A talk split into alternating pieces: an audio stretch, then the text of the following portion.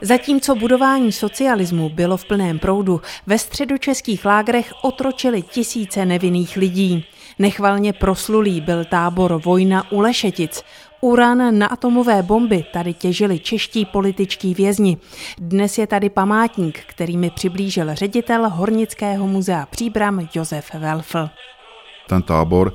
Vidíme, že je obehnán koridorem osnatého drátu, jsou tady strážní věže, takzvané špačkárny. Vidíme zde také vstupní bránu, na které je nápis Prací ke svobodě a když si to přeložíme do Němčiny Arbeit macht frei, tak nám to připomíná vstupy do hitlerovských koncentračních táborů.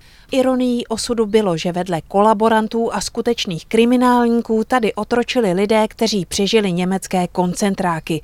Dřeli tady i hrdinové protinacistického odboje anebo veteráni z první světové války. Z těch nejvýznamnějších osobností, o kterých bych se rád zmínil, které se ocitly ve vězeňském zařízení Vojna nebo na Bitýzu, byl například generál František Chábera, což byl jeden z nejslavnějších československých válečných stíhačů, který působil nejprve ve Velké Británii v rámci Royal Air Force, poté na Slovensku v rámci slovenského národního povstání, nebo další hrdina bitvy o Atlantik, podplukovník Pavel Pukančík. Poválečné Československo se potýkalo s nedostatkem pracovních sil.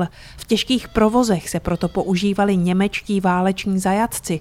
Po jejich odsunu tady v roce 1951 vzniká nápravně pracovní tábor Vojna. Byla tam i řada sportovců, reprezentantů Československa, například mistři světa v ledním hokeji, duchovních, politici, inteligence, ale například také podnikatele, lidé, kteří se živili v zemědělství, odmítali kolektivizaci. No a bohužel i řada z nich tam přišla o život. Krutě byly trestány pokusy o útěk anebo protestní akce. Ostraha na strážních věžích střílela bez varování. Průvodce Zdeněk Hlaváček mě právě vede asi do nejděsivějšího místa v památníku Vojna. Tady za kovovými dveřmi se ukrývá takzvaný bunkr. Je to místnost, která se používala jako korekce, to podzemí. Má to rozměry zhruba nějakých 11 metrů čtverečních a strop je tady poměrně nízko, takže hodně urostlý chlap má problém se tady pořádně postavit.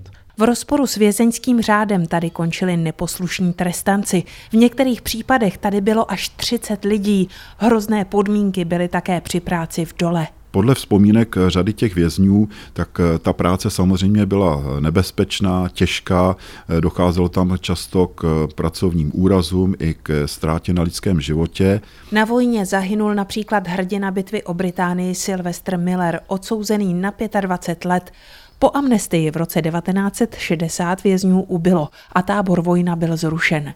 Političtí vězni tady často strávili nejlepší léta svého života. Na šachtě potom paradoxně zůstávali i po svém propuštění. Bára Kvapilová, Český rozhlas Region.